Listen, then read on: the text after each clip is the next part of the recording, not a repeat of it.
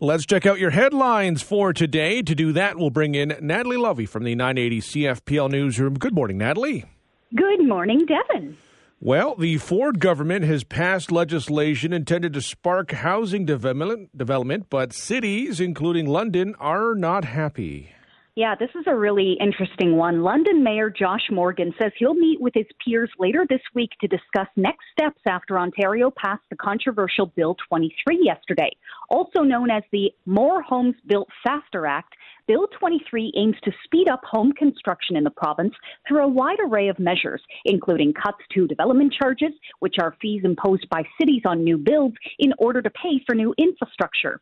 In a report last week to City Council, city staff estimated the bill's cuts to development charges could cost London more than $97 million over a five year period, adding that the bill would shift the burden of paying for new infrastructure to taxpayers and other alternative funding sources. Later this week, Morgan will meet with his fellow members of the Ontario's Big City Mayors Group, which consists of mayors of other cities with a population of more than 100,000, to discuss how they plan to respond.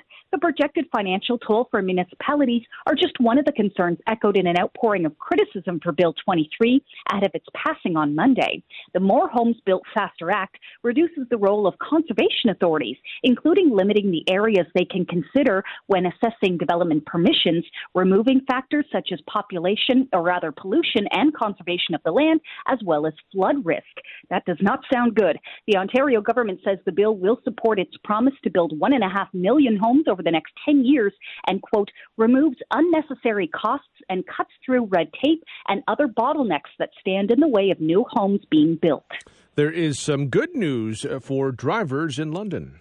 Yeah, the price of gas continues to slide here in London. Gas is set to drop by 4 cents tonight to $1.41.9, a level we haven't seen since January 12th of this year. Gas prices have been on a steady decline over the past month. It's 30 cents cheaper for Londoners to fill up at the pumps today than it was a month ago. Gas prices reached a high of $2.15 back in June, and then they've been steadily falling until mid September when they started to rise a bit until their most recent decline at the start start of the month.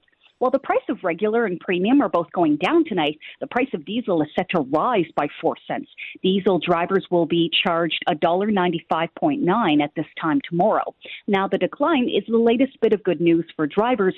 Two weeks ago, Premier Ford announced he would extend the 5.7 cent gas tax cut through all of next year. London police have made an arrest in connection with a shooting in the city last week.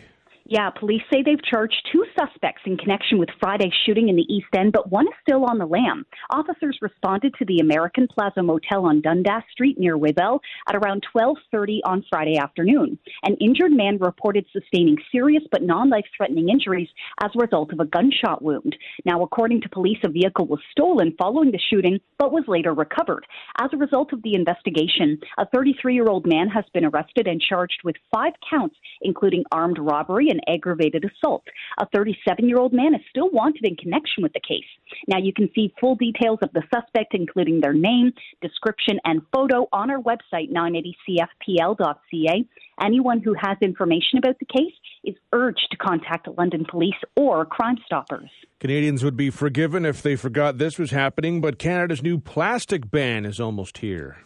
Yeah, Canadians appear to be cutting back on their use of plastic straws in grocery bags with a national ban on those items looming three weeks from today, it will no longer be legal in Canada to manufacture or import most plastic shopping bags or straws, along with stir sticks, cutlery, and takeout containers.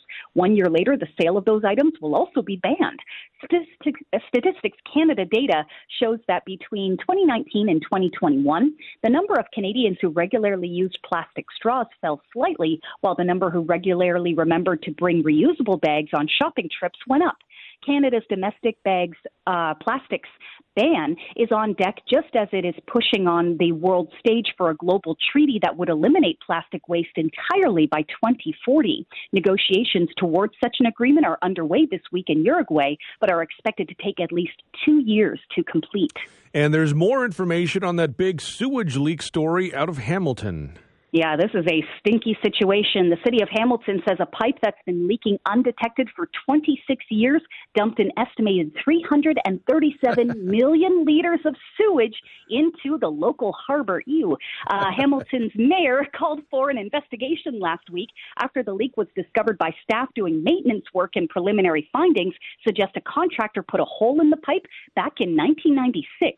The city says it developed an estimate of sewage sent into the harbor based on water meter usage data for the properties connected to the leaking pipe. It says the pipe was repaired last week and the cost of fixing the leak was estimated at nearly $30,000. Well, let's check out what happened on this day in history. In 1798, the legislature of the island of St. John voted to change its name to Prince Edward Island. The name was chosen in honor of Prince Edward, Duke of Kent, who was stationed with the army in Halifax at the time. It was felt that the change was necessary because the island was being confused with St. John's, New Brunswick, and St. John's, Newfoundland. In 1814, London Times became the uh, first newspaper to be printed by a steam powered press. In 1924, the first hockey game played at the Montreal Forum. The uh, was played at the Montreal Forum. The Montreal Canadiens beat the Toronto St. Pats 7 to 1. In 1929, U.S. Admiral Richard Byrd became the first man to fly over the South Pole. Three years earlier, he'd made the first flight over the North Pole. In 1948, the sport of roller derby made its U.S. television debut on CBS. In 1963, U.S. President Lyndon Johnson named a commission headed by Earl Warren to investigate the assassination of President John F. Kennedy. In 1988, Sir Victor Hubert Tait, one of the few Canadians to hold a knighthood, died in London at the age of 96. He played a key role in the planning of the Normandy invasion.